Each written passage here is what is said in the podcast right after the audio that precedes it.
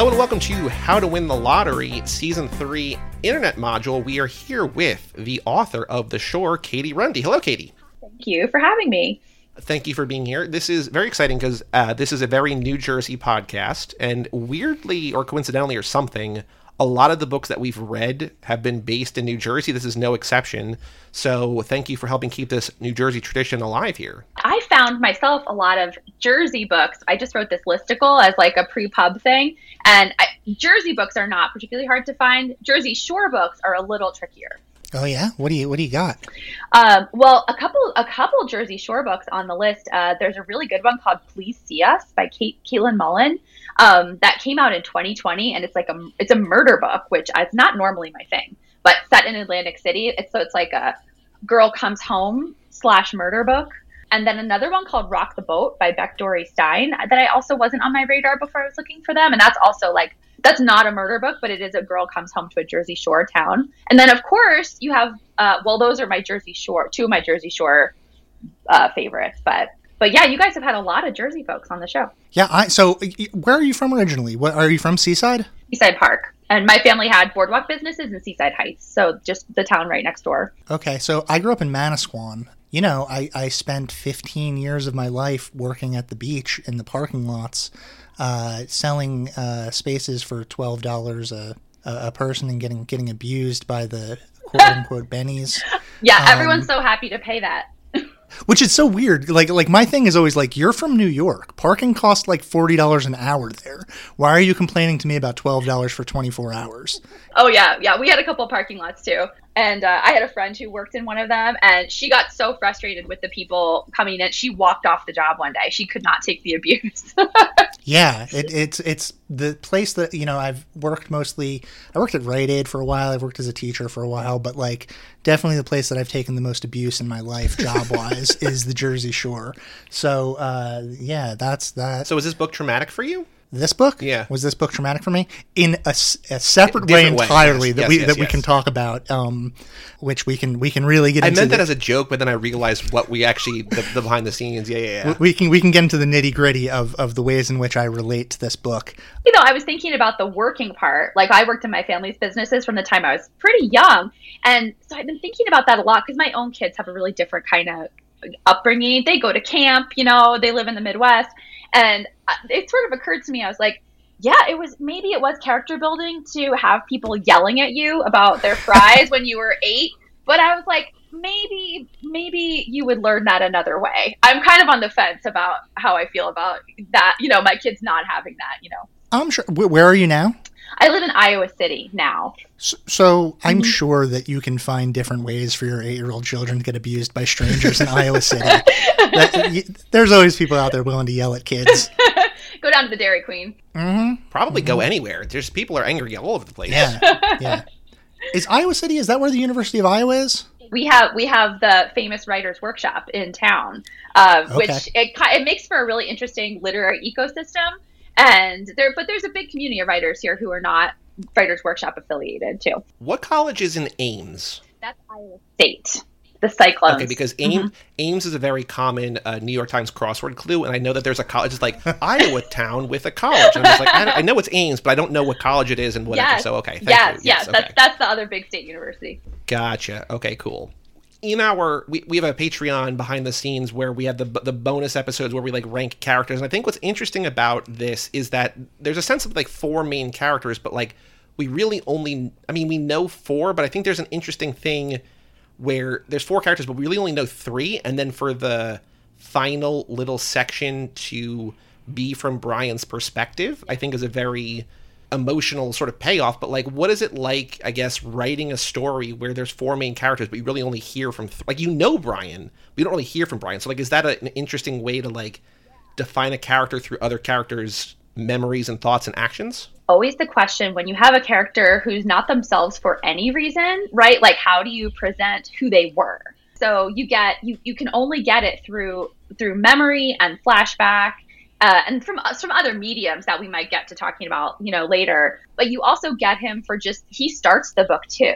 So I'm sort mm-hmm. of hoping in this very little snippet, you know. So I'm sort of hoping that it's in the back of your mind.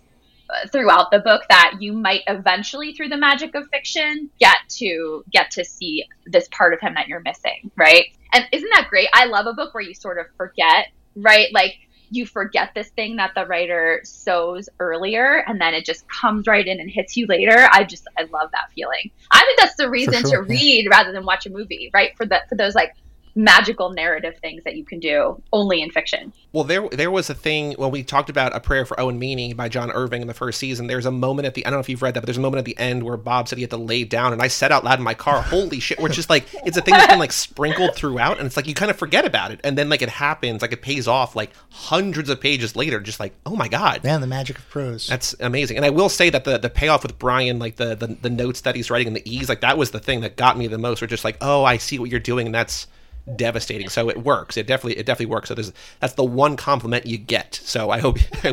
Oh, thank you. I got it out of the way. Oh, uh, but but I, by the way, there's going to be because our assumption is that people that are listening to this will have read the book, so there are going to be spoilers all throughout. Yeah. The- I assume that. That's what I love to do. A little deep dive uh, podcast book club when I'm really obsessed with a book. I just search for the author's name or the title of the book in, in uh, my search, whatever my search function in my uh, podcast, and I just binge. I love it.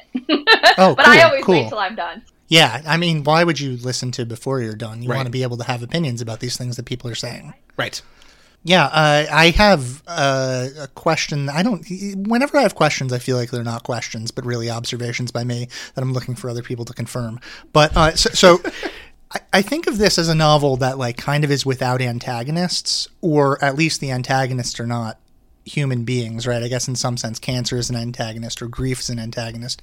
But how do you structure something where there are essentially no bad guys? There are only people that we're we're looking to empathize with. I have never thought of it that way, um, unless you go back to your seventh grade, like man versus nature, and you know, mm-hmm. like antagonist. So I think for these characters, you have them const- you have them under this more constant pressure and this more like constant looming uh, specter of first like this not themselves, this not himself person, and then the reverberations of finding a life and finding your footing once he's gone, right? So, so I think it's more of a constant pressure from which they're they're just trying to negotiate and escape and find any sort of temporary way to get through to the next moment. Does that make sense? So it's like if that's the if that's the constant pressure that's on them, then there's these like little waves of trying to trying to survive to the next moment, right?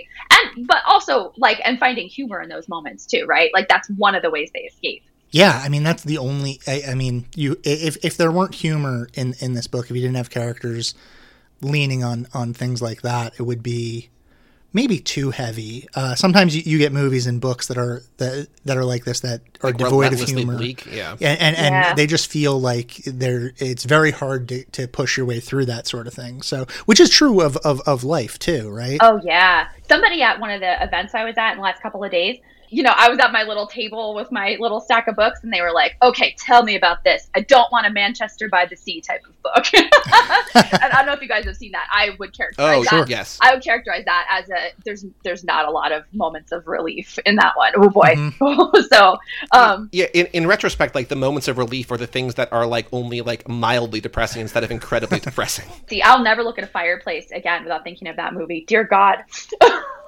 yeah. I do think what's nice about this, I think what like gets you through like I have been lucky, I've been blessed that I have not had to deal with like the kind of trauma and the kind of loss that these characters go through in this book, but I think what what worked for me and I feel like how I would have to get through it is like the relationship between the sisters or like with Evie and Olivia, like all like the different like the there's not a ton of characters, but I feel like other than, you know, with, with, some exceptions, I feel like all the the main relationships that we follow. Well, that's not that's not true because the, the, the relationship with the mom.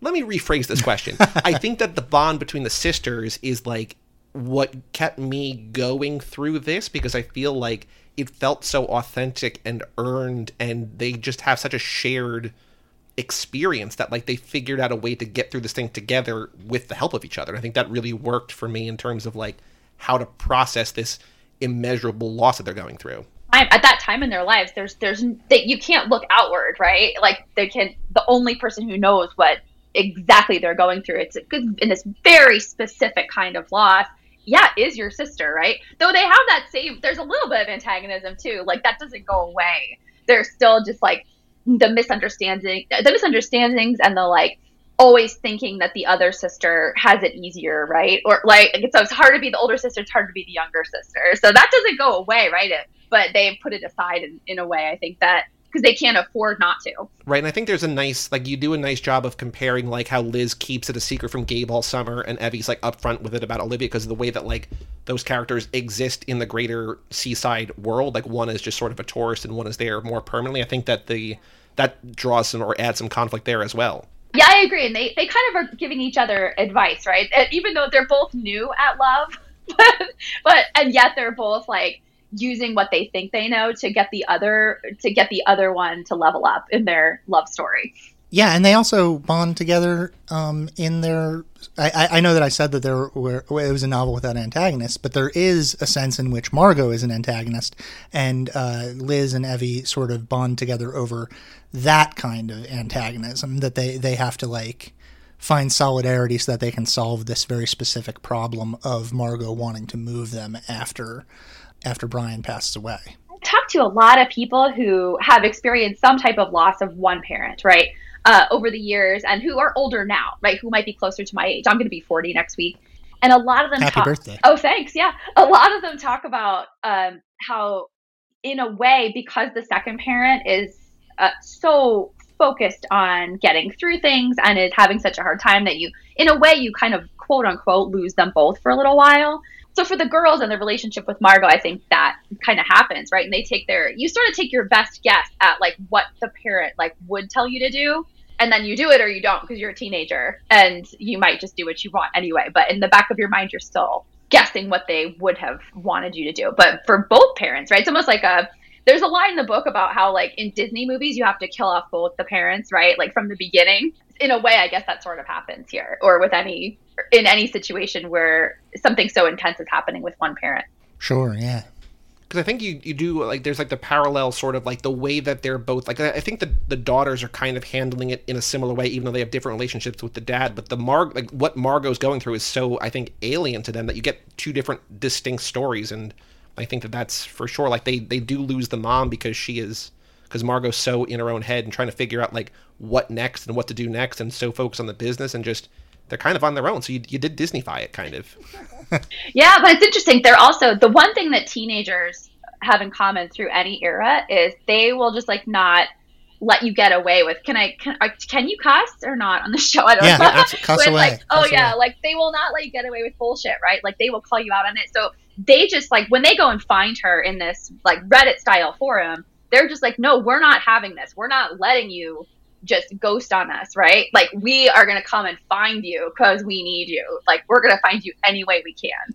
Yeah, let's actually talk about that for a second, just in, in, in the sense of that there's different generations of internet here in this book because you have uh, you have Brian and Margot uh, communicating, and and we get the epistolary the emails the, the emails that fr- from them but so you have you know th- but they're not essentially digital natives the way that Liz and Evie are. Um, so how, how do you view the differences between each of their relationships to the internet? I mean, Margot and Brian and their sort of in their kind of web 1.0 versus the girls, you mean?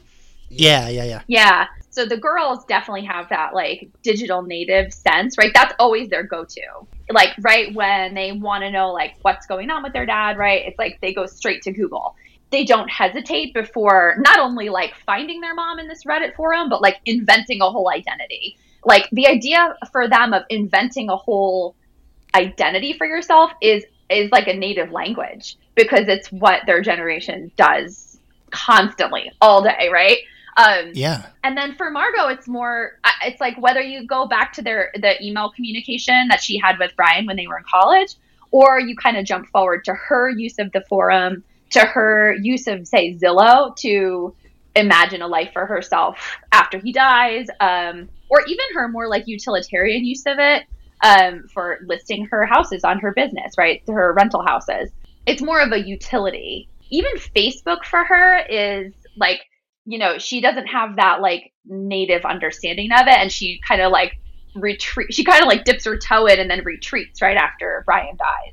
Right? She's and then it, it feels icky and terrible, right? So it doesn't have that feel that it mm-hmm. has for the girls of this place that they exist every day and are so comfortable in, you know? What do you think about, and I don't know if this is the right way to say it, but what do you think about like the ethics of basically catfishing your mom? Not necessarily catfishing, but like they're so much more savvy at what they're doing and they must know that she's not maybe aware. Like she just assumes she's talking to other, you know, women going through grief and trauma. Like, what do you think of the ethics of basically tricking your mom to manipulate her into like doing what you want her to do or what you want to do? well, and a, a, like a follow up question is like, are the ethics of it different? If you were, th- there are definitely different kinds of catfishing.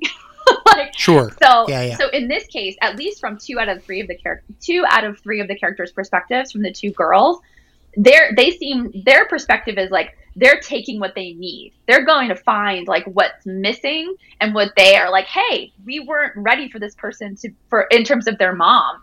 They were like, we didn't give you permission to just like leave us alone and not uh, open open up to us. We want you to do that. So we're going to get this because we want it. So from that perspective, like I give them a pass. I, I don't think that there's anything wrong with it. I don't think, and I don't think it's the same as like you know some other sort of catfishing scheme where you like trick a romantic partner or something like that you know?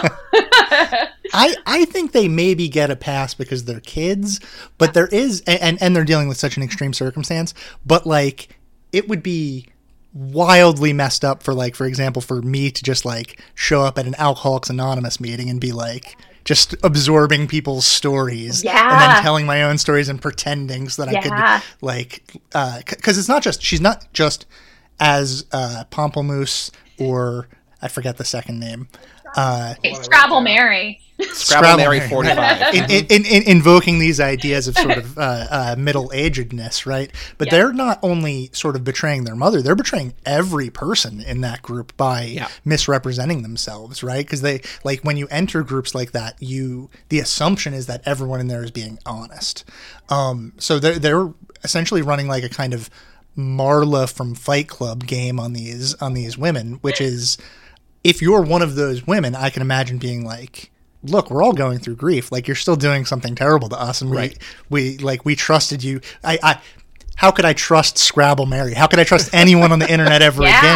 Yeah, right. But I don't know. Maybe this is too abstract, but if you're getting what you need, right? Like it, it, you don't really know that anyone there is who they say they are. As as that's true, that's true anywhere on the internet. So. Mm-hmm if somebody's there and they need it, like maybe I don't know, maybe that's okay. maybe that's also okay. This is a very specific kind of catfishing, right? So she's not trying to get money from anybody or extort that's anything. True. Yeah, you know, I've ne- I've actually never thought of like the trick they're also playing on the other women, right? I think I've always given them a pass on that too. I think one I think one reason why I might give them another pass is and, and here's something that I was thinking about with with Brian and Margot's emails too, because they're an example of a generation on the internet.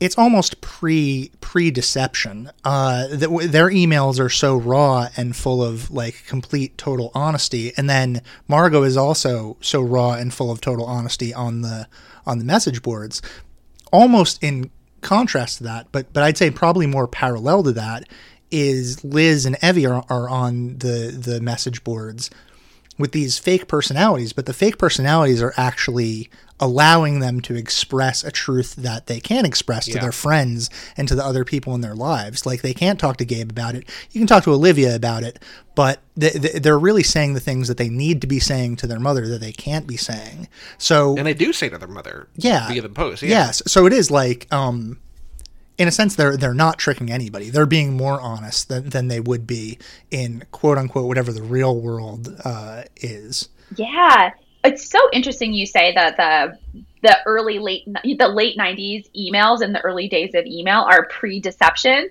because right. in a way those are even in a way those are even more problematic to have shared because the people who wrote them never thought that anyone would be able to see them right those were made in the if you post something on social media today there's an assumption that people right. will see it but it felt very private in those early days of internet right and very ephemeral they saved it at some point to this just text document, but you would not imagine that it would be shared or disseminated, right? Um, Absolutely, yeah. So I think that's a very interesting. I think that's a really interesting comparison between those two kinds of sharing. Like at least on the forum, there's some assumption that it's form of social media. Right. I think there's there's a there's an understanding now that basically whether you want to admit it or not, anything that people want to find out about you can be found on the internet, and so. Yeah. Whether you're aware of that or not, putting it out there is going to be public. But I do think that the the the CD that they burn the text document onto in that like binder of music CDs is a really nice way to sort of bridge the gap between that like Web one and modern because like there's no way that Evie and and Liz would have CDs. Like they're all just on Spotify or whatever. But it's like a, it's a bridge from the way that things used to be and a way to keep in touch with their dad as he's leaving them. I think it's a nice like physical reminder of this transition from the way things used to be to the way things are now. As a 16 and 17 year old kids in the year 2019, right? Liz has a little bit more of a reverence. She's the older sister. She's a little more reverence for these actual artifacts, which is what they are to them. sure. yeah. um, she her sister suggests in one scene she's like uh we can just listen to all these same songs on spotify Liz just just put these this is dumb and liz has this reverence for the objects and the skipping and the scratching and the little booklets and everything um that the, the sisters vary in their view of technology in that way but uh, but yeah, I think that's true.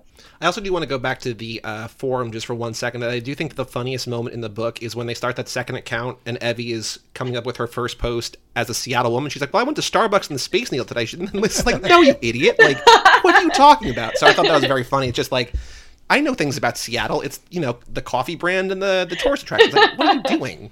So I thought that was very funny. Oh yeah, and it's I think that's like a it's an example of the things that teenagers teenagers are so interesting and there are things that they just they nail and they know about you as an adult that you thought they did not know and there are things that they get so wrong. Like there are things they're so oblivious to right?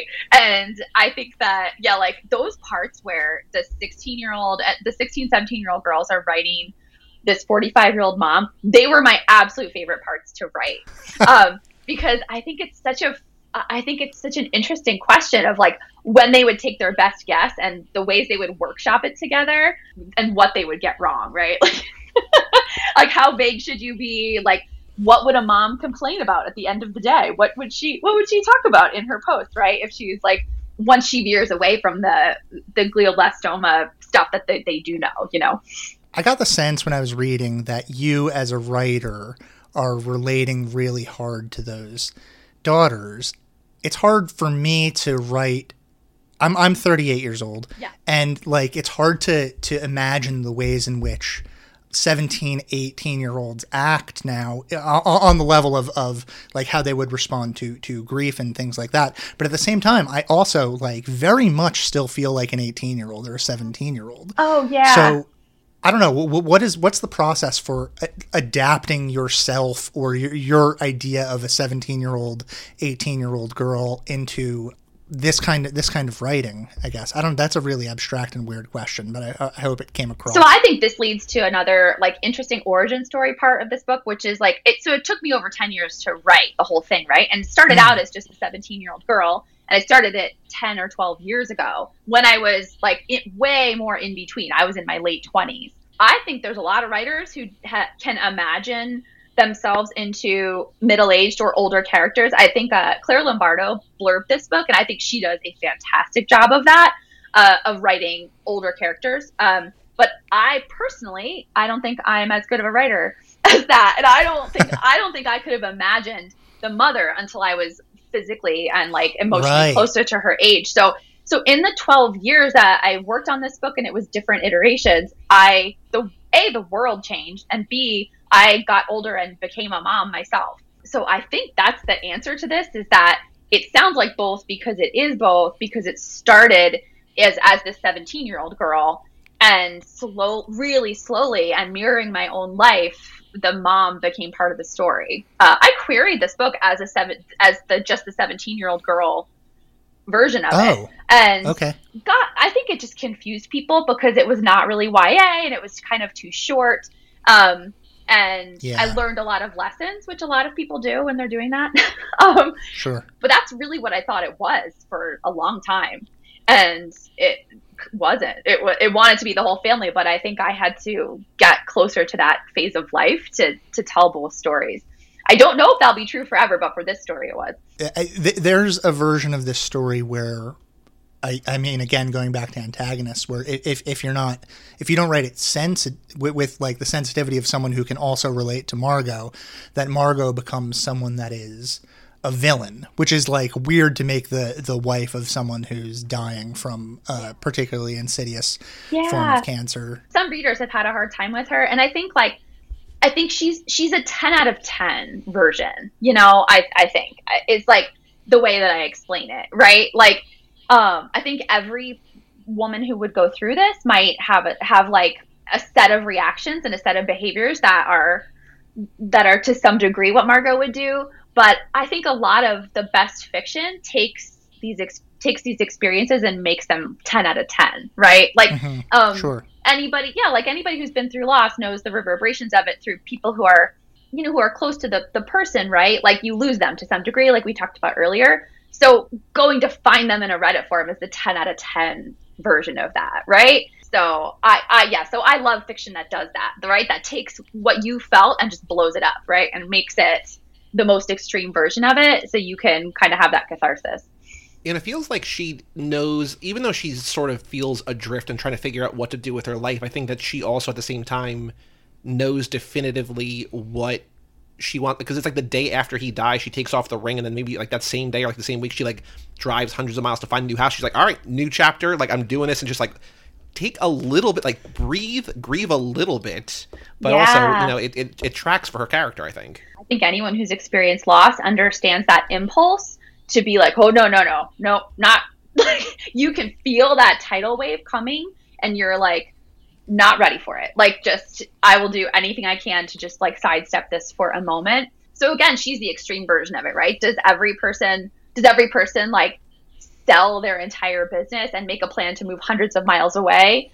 No. But does every person put it off to some degree and wait until they're ready, which is never, um, or try to, right? Yes, for sure, right? Like, I, I don't think you'll find one person who's experienced a loss who hasn't tried to distract themselves or sidestep it in some way, right? for sure Mhm. I want to go back a second to the when you were mentioning this took you 12 years to write. This whole season that we're doing, the whole module we're doing right now is about the internet, and there is a lot of online elements, obviously with the forum and like the texting and sort of Instagram and everything. And I'm wondering if, in the time it took you to write, like I feel like we've technology has changed more in those 12 years than probably in any 12 years before. Like, did new because I mean Facebook was still around probably when you started Yeah, this, right? sure. But like did the rise of new ways of communicating or new apps or anything change or inform the way that these characters behaved or was it always because like in a way the way that they're interacting is still kind of like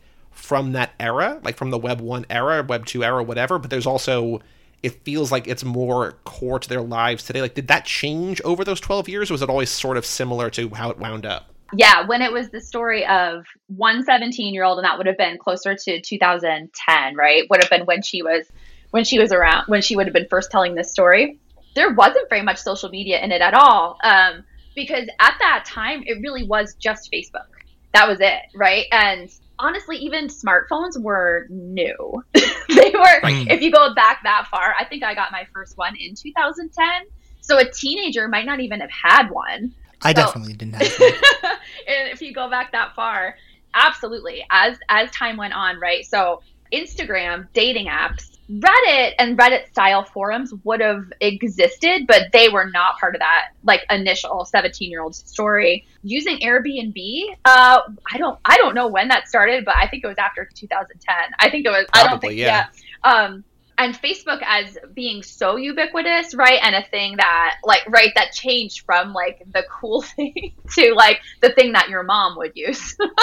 Right, um, it yeah. all happened in those 12 years. And it even became more important the uh, social media became more important to the teenagers relationships in their ways that they the ways they kind of like learn about the person and then break up with the person and try to get away from the person, right? Like if you compare the uh, the teenage girls to their parents, right? The parents also kind of have breakups and uh, date and then don't for long periods, but then the girls have to make really conscious decisions. Like when Liz breaks up with Gabe, like she has to have this like I'm blocking you everywhere. You know, she knows that like she doesn't have the self discipline to stay away from uh, seeing what he's up to. If she doesn't just boom like block it. Like they they have i think i infuse them with more discipline than i personally have myself. Although you did leave open the door of she didn't block his band right? So he's still Right. able to get to her a little Yeah. bit. So it's like was that on purpose or was Yeah. that just like a, a happy accident or whatever right? Yeah, but i also think i also i thought it was funny that like he didn't get the note or maybe he did or whatever that like he's blocked but he's like oh i can still see him like he still like likes or comments it's like dude just get take take a note back off a little bit That's that's classic like internet bro though. That's, that's a real. Um, how do we feel about Gabe? How do we, Joey? What, what's your what's your take on Gabe? I think Gabe is. I, I get the Gabe character. It's like, ooh, he's like he's exotic and he's older and he's cool and he's helping me drink, and then just like, oh no, he's kind of he kind of sucks. I love that he's exotic because he's from New York, which is like yeah, ninety miles away or seventy miles away or something like that. and I had to make him a really specific age so he wouldn't be creepy. But, you know, like he's actually only like 18 months older than Liz, even though he's in this other life phase. You know, I'd be like, I don't want to make him a cr- like a creep. Creep. He can be a jerk, but not a creep. Well, she she does in her head. She hits him with a really brutal like, "Why don't you go find another underage girl to sleep with?" oh yeah. Which is like uh, that's like a real like if you hit a guy with a line like that, that's you know that's it. Gabe has elicited some strong responses. Um, there, my uh, one of my editors, uh, she named he, his name used to be Dave, also, um, and that that changed, but clearly he's not a Dave. But um, I gave her a, I no, gave her a Gabe Gabe is a good name for him. Gabe is a very like Yeah. appropriately douchey name for him. yeah, right. It's perfect. But uh, yeah, his name used to be Dave, and this editor hated hated that, and then which correctly she was right. Uh, she's she's younger than me, and she was right. And she also I gave her a plant as a gift once, and she it's a snake plant, and she named it she named it Dave after after him. I was like, also appropriate. Yep, I can take that. You know what's interesting about him though is um, Liz is using him like just as much, right? Like the conscious choice to keep so much from him and to be like, I, I you know, I am using you as like, you know, the hot guy, the distraction, the like personal escape, right? yeah. right. The personal like level up. I'm gonna walk you and your tattoos right past the guy who made fun of me on the track team one time. sure. We're gonna walk right past that guy and he can just see what's going on with Liz now. Like, you know, like um look, I get the band guy. in Gabe's defense, I think he is able to respond to the simple text of "Hey" in a way that I never could. Like, I don't know how to parse this, but he writes that whole like eloquent, like mul- maybe goes overboard. I'm just like, that's a very definitive. Like, he knows what he's doing. I'm like, all right, okay, okay, Gabe. he he has good game. It's clearly clearly not his first rodeo with getting girls like this.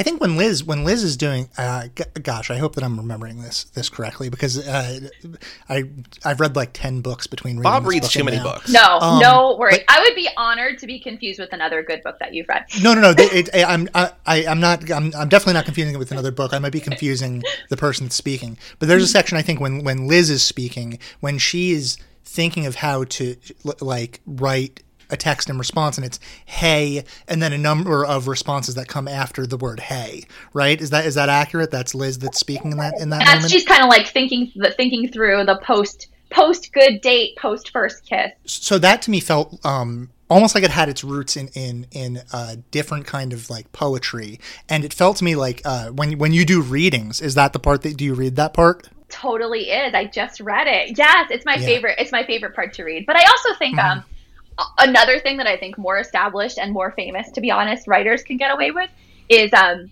a lot of setup. Like you know, have you ever been to a reading where you there's a long setup and you have to hear about seven family members before the Sure, you know yeah, yeah, before? and um I always lose track and I'm like nope I don't know who these people are. I don't know. I'm just gonna listen. I don't think I can get away with that. So it kind of limits it. You really want to read something from the beginning but without all the setup you need is Liz went on a date and it went well and dad's sick at home like that's all you that's all you need It also avoids the reader trap of dialogue. Like it's impossible to read dialogue when you're doing a reading. You Yeah. have to go back and forth between two different people doing voices or doing like he said, she said, Yes. and that, like that. That part's always very hard to read. But but when I read that, I was like, oh, I can hear like the the music or prosody or whatever in in this, and it really sounds like something that is meant to be read out loud. So funny. I've just been reading that part, uh, like it, the last couple of uh, events I just had. You know what's funny though?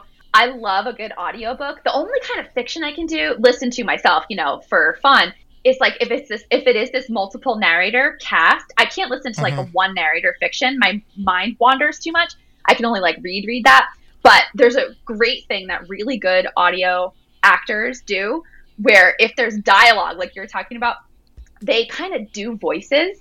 And there's a Yeah. really particular like once you once you've heard this, you're gonna let's see it hear it everywhere. It's a if there's a female narrator and there's kind of a jerk guy, there's a really particular voice that like a female actress can do that's the best. Like I and once you are once you're like I don't think that male uh, actors quite do it in the same way or can quite pull it off in the same way, but it's like hey. Um, Does this does this book exist in audio form, and is that voice uh, attributed to Gabe or no? Yes, that they the audio uh, actor does kind of do that voice for Gabe. Perfect. Uh, yeah, and I think the the cast did a beautiful job. And there's a there's an actor who does Brian, who he's he really is only you know beginning and the end, but he he jumps in for the emails, which I didn't realize he was going to do that, and it it kind of took me off guard. I was I actually like I I was a little hesitant to listen to it, like, and then I finally did. And I, and I heard these Brian voices come in the middle, and I was like, "Oh, there he!" It was like a familiar friend was back, you know?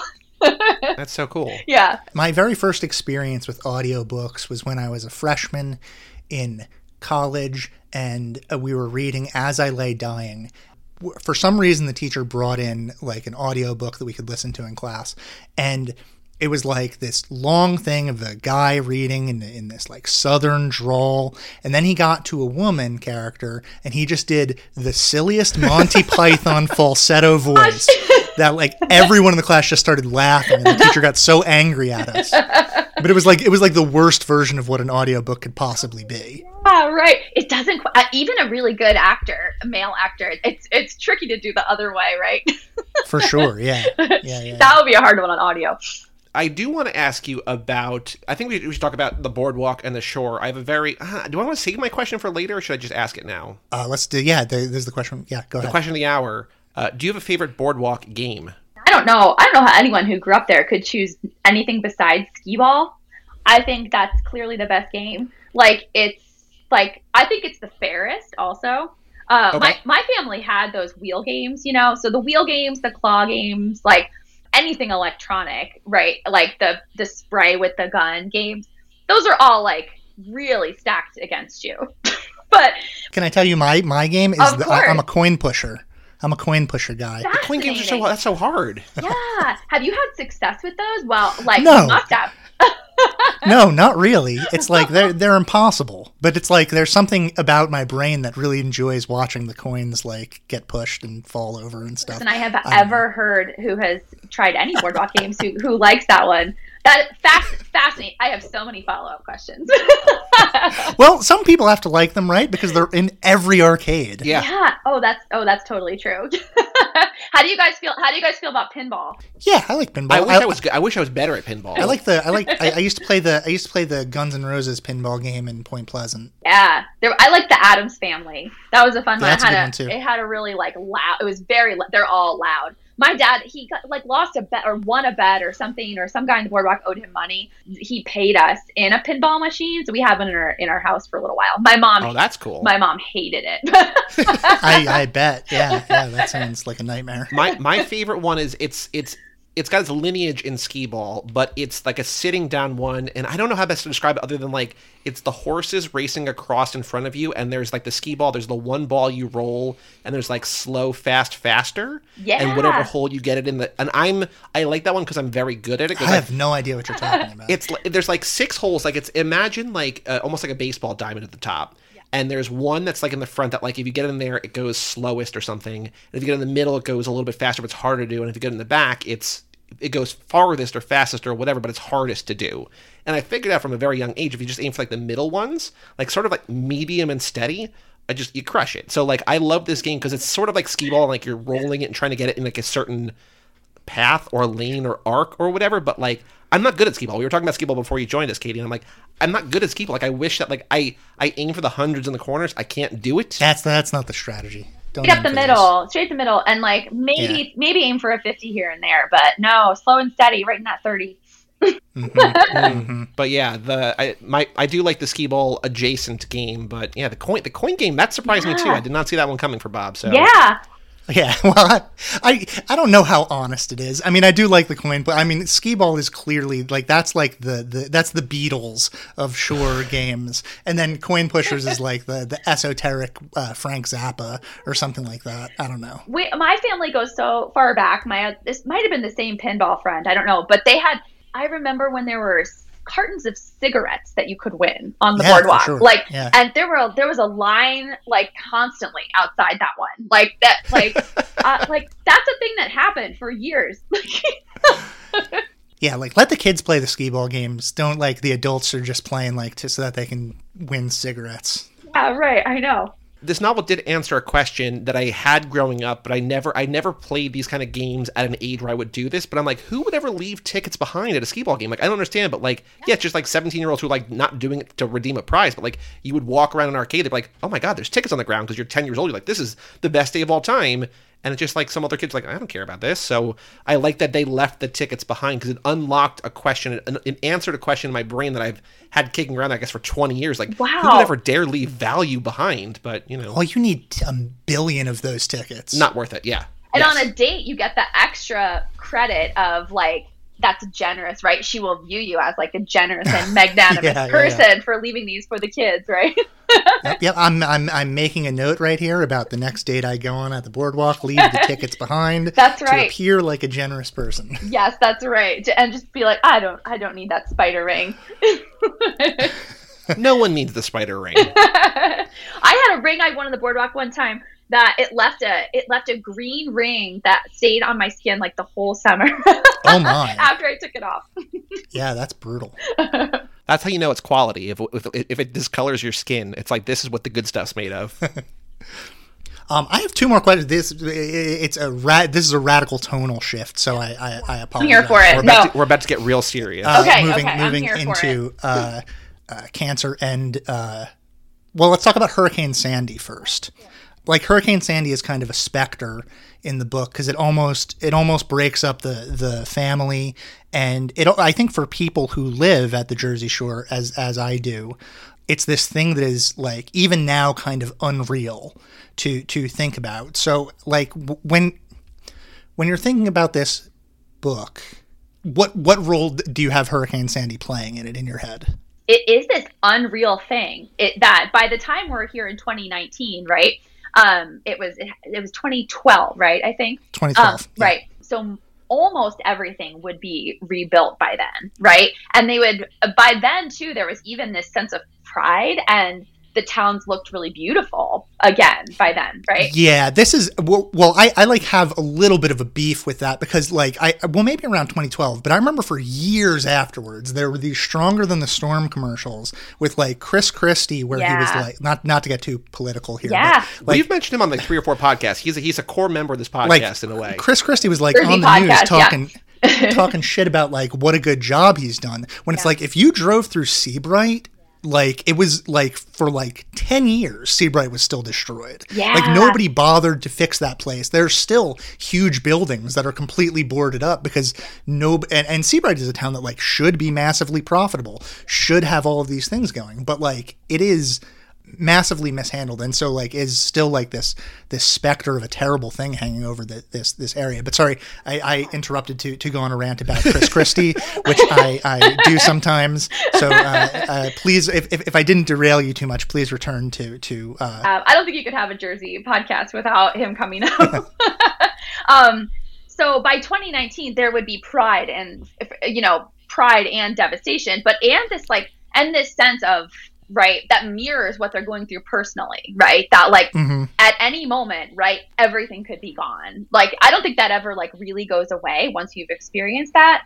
That feeling that everything is a little bit temporary, and I hope there's a sense from this, like not directly, but kind of just pervading it that uh, that this place is really beautiful and they're grateful to be back there as well. Yeah. For the for the individual family, right? Which uh, so their so their particular story, it's like a literal storm that they weathered, right? There's this like storm within a storm because this like triggers this storm in their marriage as well. Mm-hmm, mm-hmm. And and it's interesting because for the kids, it's also a time when they were much littler and their parents were sort of absent and really stressed out, uh, and they had to get through that. So it comes up kind of in parallel to what they're going through now uh, with their dad because they they're like, oh right, this is this other time that we went through something that we did get through, but it was really hard. You know, I think it's also like uh, Brian's reaction. Then is it's like that question we were talking about earlier about how do you show someone who's not himself and show him as a real full person, right? And you don't want to like deify him and you don't want to villainize him. You just want to make him a real complex person, right? So this is not his finest moment at all, right? But I think anyone who's been in a long-term relationship has has weathered these same ups and downs, right? And these times when something's stressful externally, um, you see the person respond in a way that you do not expect, and you have to get through that. So, so that's Sandy for the family, and then I hope there's the more complicated way that the town and the people refer to it.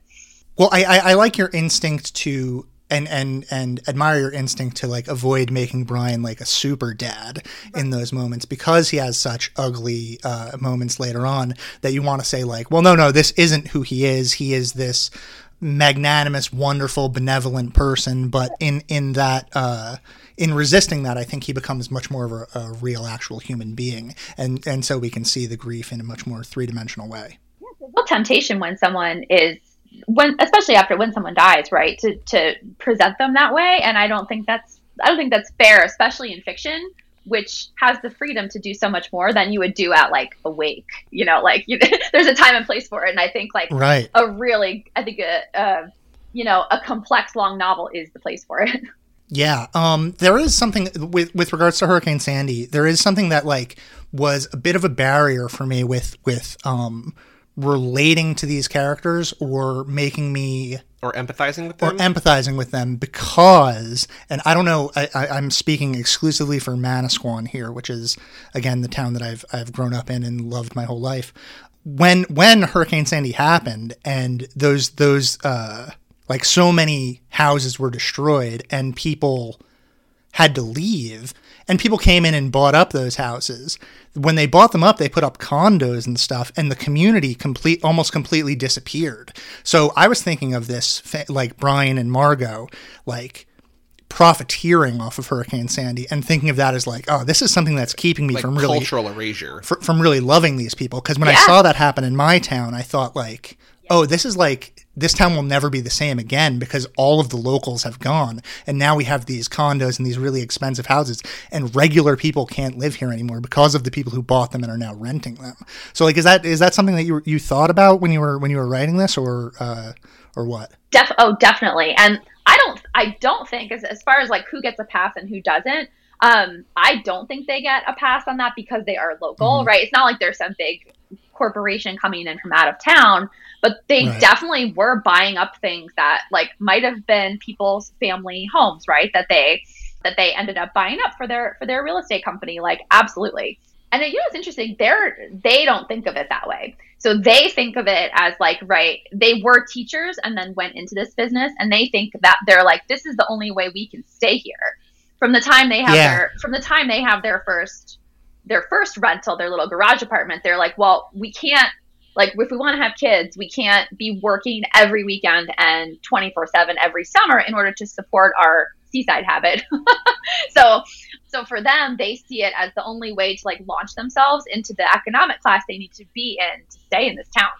So uh, so it's interesting. I actually agree with you from my own perspective but margot mm-hmm. and brian would probably not see themselves that way well, I think it, I think there's a nice reflexive bit at the end. Maybe that's not the right word, where she almost tries to do the same thing in the landlocked town that she visits, and she's like, she tries to like lowball, and they're like, no, fuck off, like get out of here. but I think I think that's also like her like understanding, like she she this is not where she's meant to be. But I do think that it's kind of funny that she's like, hey, I you know I did it once, it was successful, I'm gonna do it again here. And they're like, no, get out of here, you, you weirdo. Yeah. Well, it's funny too. She's she's self sabotaging herself there a little bit too. She knows the For amount sure, she would need to pay to to do that and to to get that house and um you know it's almost she freaks out a little bit and comes to her senses a little bit too you know like uh, this is her area of expertise and she's not as ready as she thought she was right to, to totally leave the town it, it, reading reading this book being the age that i am and where I'm from, I 100% appreciate the use of Mount Airy Lodge as a soothing balm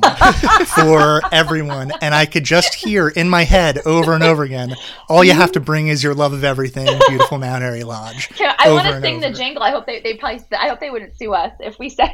I don't know. I think they, they, they, might, it might be a completely different owners. It's still there. I went there a couple years ago and was like, this is not what it used to be. Oh, but, yeah. Um, it is so in the psyche of anyone who grew up in the tri state area. The the commercials and the champagne. I remember thinking that that champagne bubble bath was the height of luxury. And actually, yeah, we yeah, yeah. we went. My mom and my sister and I went. Like I think my dad was doing boardwalk stuff. He did not come. We went to the Poconos once, and like my mom had reserved a, like a family area, and they were like, "Whoops, we're out of we're out of those. they gave us uh, it was like mirrors everywhere, like a heart. It wasn't a champagne um, bath, but it was a heart jacuzzi, a round bed, and and we were surrounded by couples, and um, so like, and they were they were just very confused. They were like, "Why are these kids here? What's happening?"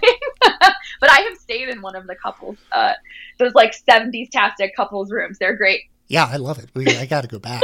uh, what, one of the questions we were going to ask later is what the outro music you would like on this episode, but I think it has to be the Mount Airy Lodge jingle. I think that's just how this episode is going to end. Please play that with that. Yeah. yeah. Oh yeah. If you it, it, also if you're feeling nostalgic, if you go on YouTube, like I this is a weird, creepy thing to do, but it's also like the internet, so whatever. Like there are like home videos from people at Mount Airy Lodge where it's just like here's us on our family vacation in 1991, and you can watch it and just be like holy shit, that, that, that, was life in 1991. These people just enjoying Mount Airy Lodge. You take a little detour, you see some Amish things on your way home. I think it's a rite of passage. yeah, it's, I, I, yeah, I'm trying to think of anything else that's more like 90s New Jersey than than that theme song. No, there's yes, there's nowhere like there's nowhere like that. one thing that we every time we talk to someone one thing that we ask because the way that this podcast is set up is that each season is a different theme. So this is part of the internet theme. That's why a lot of this interview is focused on this conversation. I don't know if it's interview. Who knows? We're just, we're just talking here. We're just talking. It's just like three jersey people just talking about new jersey. But it, we, we've been focusing on the internet because that's what this theme is about. All the books that we're reading this season are about the internet or tie into the internet in one way or another. And so we did not prep you for this. So there's no pressure. But if you were to design your own kind of mini season, like three or four books that are either maybe inspired the shore or thematically linked or just that you like or anything like that, if you were coming up with a couple books that if people read the shore and really liked it, that they would want to go and read other things that are like it, what would you recommend? Do you have favorites genre wise or you know, location wise or anything like that? Yeah. Okay. So I'm gonna go in. So it's not not internet related, but kind of shore sure, fine, shore theme related. Um, I sure. think there's a couple directions you can go. So I would go if you are if you're thinking about like people who are not themselves, right? If that's sort of the the theme. The books that I read and that were like, oh my god, look what they did. I feel different when I finish this. I feel like I have another a new understanding of the experience of caring for someone who's not themselves, right? So the things I put on that reading list would be We Are Not Ourselves by Matthew Thomas. Um, that's a character with dementia, and it really focuses on the wife and, you know, kind of what happens with her after. It's really beautiful. I would also put Goodbye Vitamin by Rachel Khong on that list. Um, I've, I've read it. I love yes, it. Yes, and couldn't be more different as far as like the style of the novel, right? It's like uh, We Are Not Ourselves is like a pretty, it's a pretty doorstoppy novel. And then Goodbye Vitamin is super tiny, but it's also epistolary. It's a girl returns home story, returns to Orange County. She's like about 30. And she's also leaving a relationship that didn't work out, right?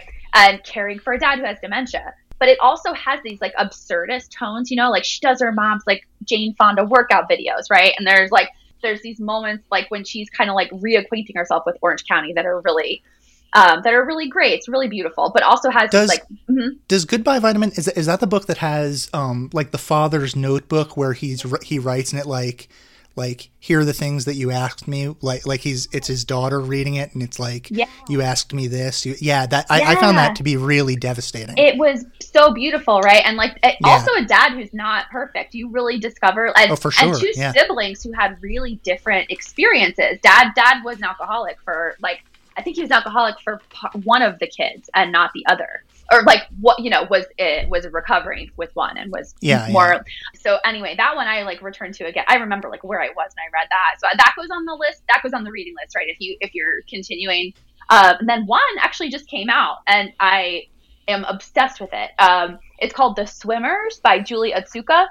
What that book does uh, as far as point of view it's also about a character with dementia. Um, and it's really skinny i actually have it right here it's like I don't know, it's like under two, 170 pages. But it starts out with a group of people who uh, swim at the same pool. And it's like a we voice from all of them. And they're like kind of obsessed with this crack in the pool. And then it narrows to this one character who's part of that we who's experiencing dementia. And then the, the ways they play with point of view in the next two sections are like just devastating and so beautiful. So really different. Really yeah. And I, I would put like I would also put like some addiction memoirs in the same reading list. So there I can't remember the author's name right now, but the name of the book is Smacked. It's an addiction memoir from the point of view of the family. And then it's this guy, really successful lawyer, um, who goes through a lot of addiction issues. But the interesting part is like I feel like there are not a billion addiction memoirs that are from the point of view of the family. Like I think there are more that Yeah, are from the point sure. of view of the person who's going through it themselves. Is that Eilene Zimmerman? Is that yes, that one? Correct. Yeah, that one. Yep. Um, and she's a journalist, so uh, it's like it has that that like really that really well put together. You know, like I've been doing this my Mhm. whole life, kind of. You know, kind of like narrative vibe to it. So I think I listened to that one on audio too. I think she reads it and it's really good. There are so many more, but those are those are kind of in my top favorites for if you want more books about characters who are not themselves and the people who are caring for them. And then I have one other, and this is I don't know if this is easy or impossible. But do you have a favorite book that's set in New Jersey? Yes. Uh, okay. Um, well, I would say like most recent favorite, right? There are so many. Is probably this book is probably Rock the Boat by Beck Dorey-Stein, and that's just my most recent. And can I put a B team one? Because it's just it, there's only one chapter of it. Um, one chapter of the Girl's Guide to Hunting and Fishing is Okay. is set in at the Jersey Shore. There's other parts like there's other parts that are set in other parts of New Jersey, but I just read that when I was 17, and I think that is one that's like really worth revisiting and reading again as a grown up if you read it when you were a teenager. Um, That's so, awesome. Yes, I really do love those two. Um, and of course, I love Bud Smith's book Teenager, which starts in New Jersey. Sure, yeah. So yeah. I want to. yeah. So you have to shout that one out. And I think in a part of Jersey that, you know, that Pine Barrens area that I think is like underrepresented. Yeah. Mhm. Yeah, and you uh do I have this right? You went to high school with Bud? Same graduating class. Yes. Yeah, that's Uh, wild. had a couple of English classes together. I know. I, I have not found out if this has ever happened in the history of books before. I so far I have not found out that no one has come forward to be like, oh yeah, that happens all the time. Two people in the same high school graduating class? Right. I'll and look into it. and debut in the same month. Yeah, that's wild. That, Right? that is crazy. Yeah. Never we, happened. We love Bud. I have a, I have a favor to ask of you. I, and you, the the door is open, whatever. So we talked to Bud a couple of weeks ago for the for the show. and We interviewed him about teenager, and he talked about how he gets asked like for people to like he had like people say like write a poem for my wedding or whatever. And so he made a promise to me that if we talk two more times, he will eulogize me at my funeral. I'm not planning to die anytime soon, but he he promised to eulogize me at my funeral. So because you went to high school with Bud, you graduated together, I feel like this is a pact that your entire class has to make to me. So after you and I talk three more times, so a total of four, what will you do for me? Oh wow. Uh, let's see. He's already eulogizing you, right? It has to be. It has to be. I have to write something. I have to write something regarding you. Well, I mean, I think it just has to be something from your heart that like you, you feel like uh, represents both of us well. I think you could maybe officiate his wedding. I've actually always wanted to do that. Uh, You should do it. You got it. I will at least. I'll at least like write whatever the officiant wants to read. I always thought that would be really fun. I've genuinely considered it as a, a side hustle. I've done it. I've done it four times. Yeah, I've been Wow. to uh, in the last like 18 months. I went to one wedding that Bob officiated, and then another one. Another one of our really good friends got married in Greece, and it was a very small wedding, but Bob went over there and married them too. So That's right. Yeah, it's my side gig that I don't get paid for. The curse of being a writer is like you never think anyone does a good job with their vows. I, I, they, I, they every, every time that I've done it, I, I have the exact same experience every time that I've done it. like, oh, Is that like critic. I feel like kind of I feel a little bit like weak about what I've done, but then when the bride reads her vows. Niagara Falls. I'm just tearing up. Well, I'm- because I'm- you're I'm- marrying like the, the I'm dudes are usually the ones you're friends with, right? And so I, I just feel so like I feel so emotional once the once they're written they write their own vows, but once they write their own vows, man, I, I get I get leveled by it. I'm I will say in Bob's defense that when he married our friends Dylan and Nancy, he did a wonderful job too. So that was very emotional. He just spoke from the heart, and that was very good. And they both had great vows. But don't let Bob sell himself short. He did a great job. So I'm going to hold you to this, Katie. I'm going to make you Yes, you got it. something for my wedding. hmm You got it. You got it. No E. E. Cummings in there. I mean, you're like, oh, uh, you're oh, we're doing E. E. Cummings again, huh? um, and uh, yes, you got yes, you got it. No problem. Well, thank you. I appreciate that. uh, I think that's about everything, right? We we think so. We, we probably went over 45 minutes. That's okay though. We're over an hour now, baby. All right, cool. Cool, cool, cool. yeah, that's what editing is for. That's what editing's for. But thank you so much, Katie. This was this was awesome. Thank you for uh, for writing the book and for talking to us and for representing New Jersey in the written word. This was so much fun, and I'm so happy to get to talk to. This is a first. Two two guys from New Jersey talking on a podcast is a yes. This is this is a first. It was very exciting and very fun. Well, thank you so Cool. much. Thanks. Now is the perfect time, and the season is just right. You can play all day and dance into the night. At beautiful Mount Airy Lodge, all you have to bring is your love of everything. For reservations, phone 1 800 441 4410. All you have to bring is your love of everything beauty.